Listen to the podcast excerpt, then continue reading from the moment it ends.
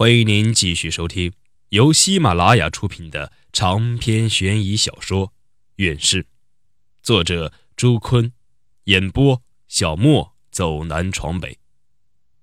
第四章，疑惑三。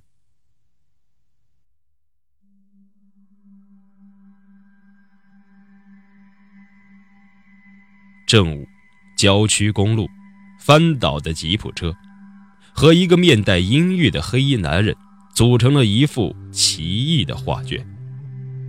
当黑衣男人手中的匕首离白方的咽喉不到一寸距离的时候，他却停住了，他的手在微微的颤抖着。李伟睁开眼，最先看到的就是这双抖动的双手和双手的主人那布满虬髯的苍白面孔。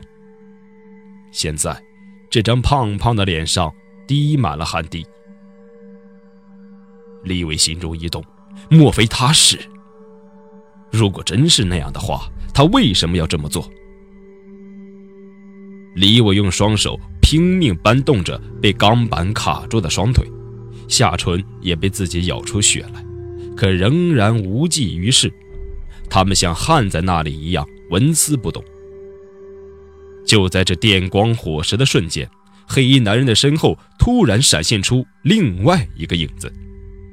他的速度极快，快的李伟感觉甚至是从天而降一般。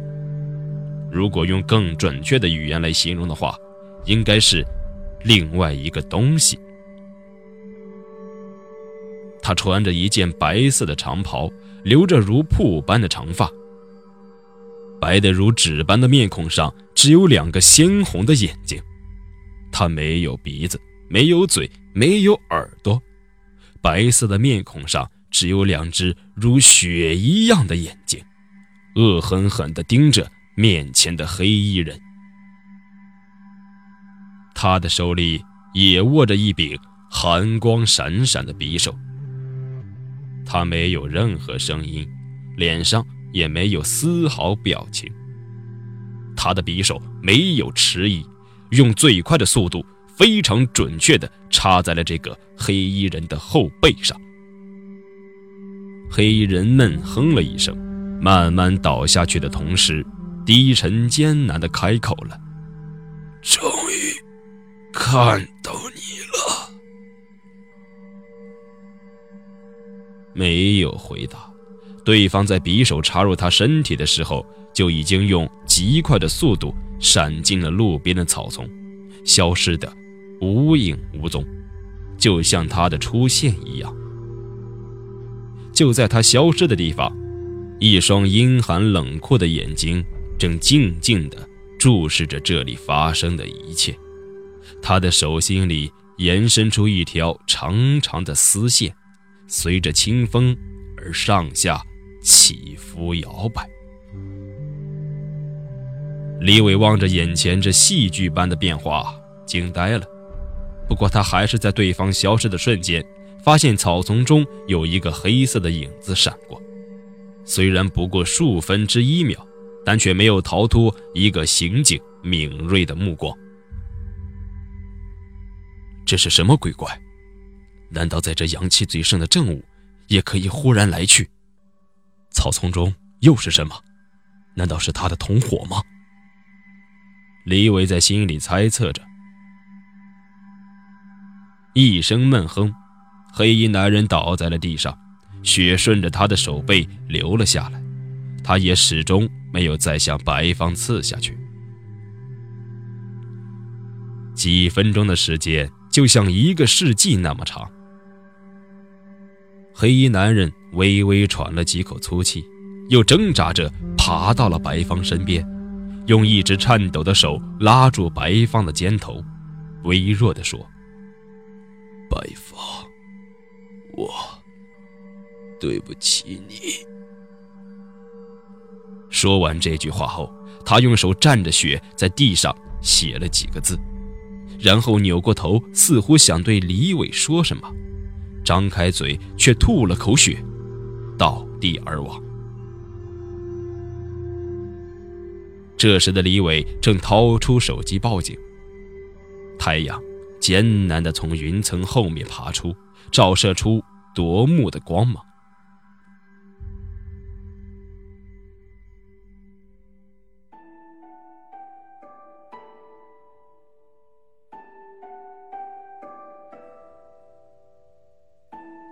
当白芳醒来的时候，发现自己躺在医院单人病房的病床上，身边没有一个人。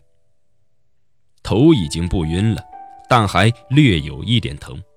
他仔细地回忆着晕倒前的事情，想半天才想起来他们坐的车出车祸了。他连忙按下床头叫护士的按钮。你醒了，感觉怎么样？不一会儿。一个身材苗条的女护士进来问他：“我没什么，请问他们怎么样了？”白芳着急地问道。“啊，你说那个警察呀，他也没什么事儿，就是腿上有点外伤。”女护士轻松地说道。“还有一个人呢？还有一个，只有你们两个人送到我们科呀？”女护士惊讶地说道。这回轮到白芳发呆了，他迟疑了半天，才说道：“那他现在在哪里？就在隔壁的病房。”“哦，我去看看。”说着，白芳就准备下床。“你先别动，你是轻微脑震荡加外伤，我还是叫他来看你吧。”说着，护士转身而去。大概过了十分钟左右，李伟推门走了进来。他多少有点一瘸一拐的，你感觉怎么样？李伟进门也是这句话。到底是怎么回事？白芳不解地问道。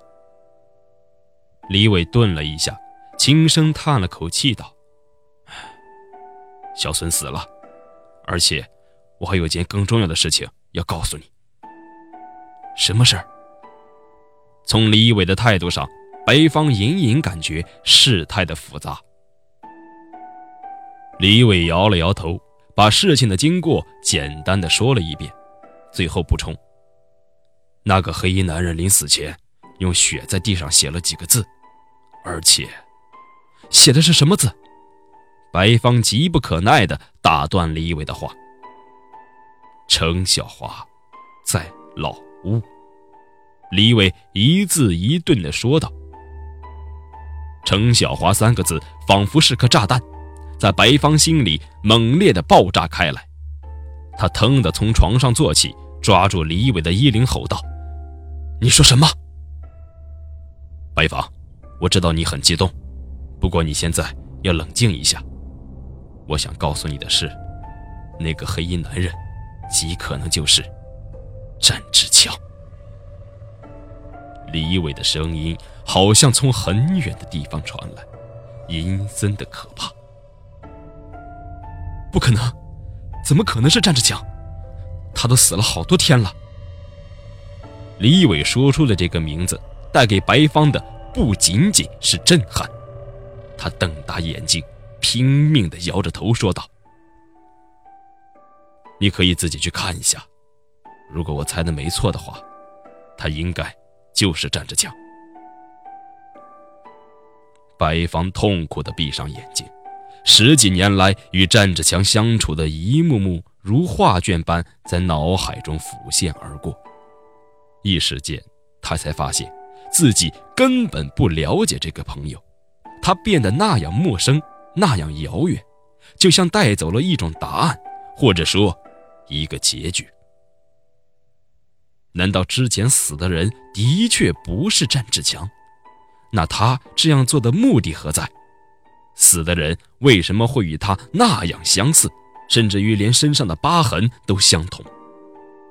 想到这儿，白芳勉强睁开了双眼，对李伟说道：“他在哪里？我和你去。”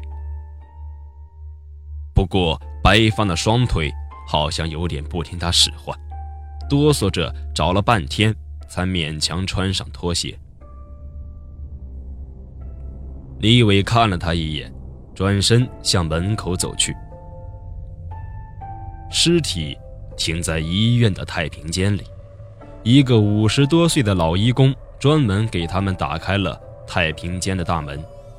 他又有些吃力地从冷库里推出了一具尸体。白芳缓缓地揭开了蒙在尸体脸上的白布，一个熟悉的面孔出现在他的眼前。胖胖的身躯，长满络腮胡子的大脸和那件黑色的风衣，没错，就是他和白芳拥有二十年深厚友谊的好朋友战志强。难道他没死？那么死去的又是谁呢？忽然，战志强睁开了双眼，他盯着目瞪口呆的白芳，用嘶哑的声音吼叫道。彼岸花。白芳感觉天地都在旋转，忙追问道：“什么彼岸花？你想开一些，其他的事情我们慢慢谈。”李伟在旁边安慰道。白芳豁然惊醒，眼前的战志强依然安详地躺在那里，双眼紧闭。仿佛刚刚发生过什么事情，又好像什么都没有发生过。你说他临死前写了什么？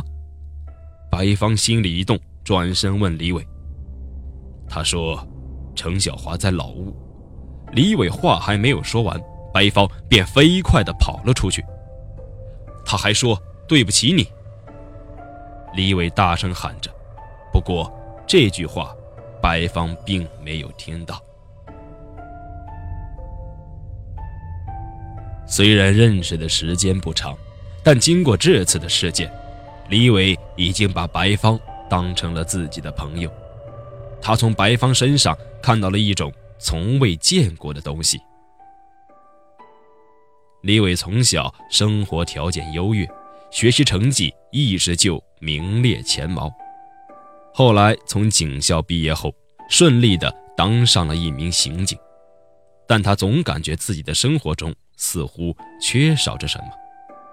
自从见到白芳后，他发现对方身上有着一种不同于常人的气质，一种混杂各种情感的东西。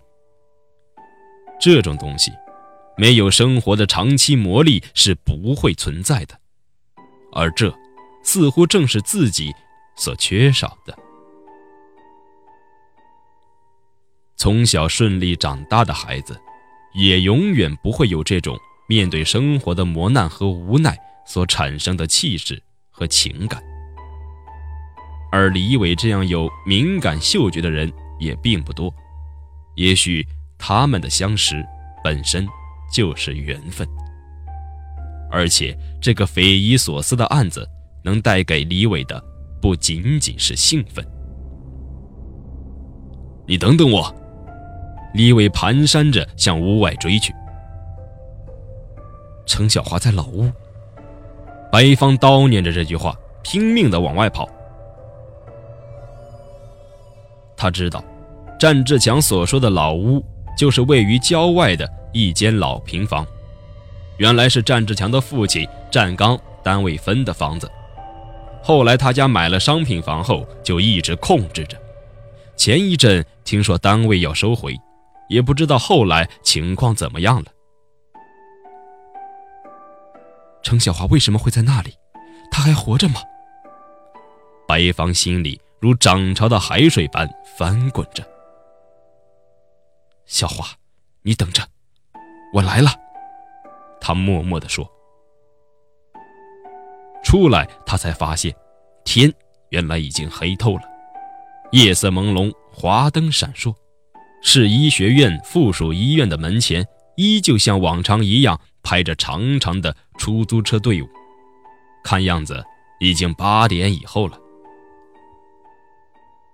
小华，等着我，你千万别有事儿。坐在出租车上的白芳仍然在不停地祈祷着。虽然白芳没有任何信仰，但每到茫然无助的时候，他会自然地想起老天爷，这位不知道什么来历且神通广大的神仙来。当车子停在郊外老屋门前的时候，他没等出租车停稳，就跳下了车。昏黄的路灯下，一座老房子孤零零地矗立在荒草丛生的野外，远处隐隐传来几声狗叫。白芳按耐着狂跳的心脏，三步并作两步冲了进去。程小华真的在这里吗？屋里漆黑一团，没有任何声息。面对黑暗，白芳感觉全身开始燥热起来，可怕的幽暗恐怖症复又袭来。小华，你在吗？白芳大声叫着程小华的名字，没有回答，只有风吹窗框发出的嘎嘎的声音。难道程小华没在这里？是不是自己过于草率？一听到程小华的消息，就有些神魂颠倒。白芳在身上摸索了一阵，没有找到任何照明设备。他把门打开，睁大眼睛仔细的看，才模模糊糊的瞧到屋角地上好像有个人的影子。顾不上害怕了，他慢慢的向人影走去。突然，恍恍惚惚的人影出现在白芳的面前。他身着黑色的风衣，有着满脸的络腮胡子和一双小而有神的眼睛。此时，他的眼睛里正流出两行鲜红的鲜血。单志强，白芳惊恐地说：“彼岸花。”单志强的喉咙里艰难地吐出三个含糊的字。到底什么是彼岸花？白芳大声的问道。战志强消失了，白方的眼前依旧是漆黑的空间。终于走到那个影子跟前了，白方小心的蹲下身，对方娇小柔弱的身躯发出淡淡的幽香。一定是程小华。白方小心地将他抱起，慢慢地向门外走去。这会儿他心跳得更厉害了，甚至张嘴就能跃出体外。白芳，你在哪儿？李伟的声音从门外传来。我在这里。白芳跌跌撞撞的从老屋冲了出来。李伟开车刚刚赶到。他看到白芳从屋里出来，松了一口气，瘸着腿走过来说道：“我差点没追上你，光看你到这一片下车了。你抱的是程小华吗？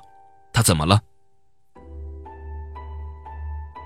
白芳这才注意，自己怀中的程小华紧紧的闭着眼睛，好像睡着了一样。我也不知道，小华，你没事吧？白芳用带着哭腔的声音问道，摇动着他的身体，可是却没有得到任何回答。李伟看着面前已近失态的白芳，暗暗地叹了口气，说道：“快送他去医院吧。”这到底是怎么回事呀？在李伟开着汽车送他们赶往医院的路上，白芳痛苦地说道。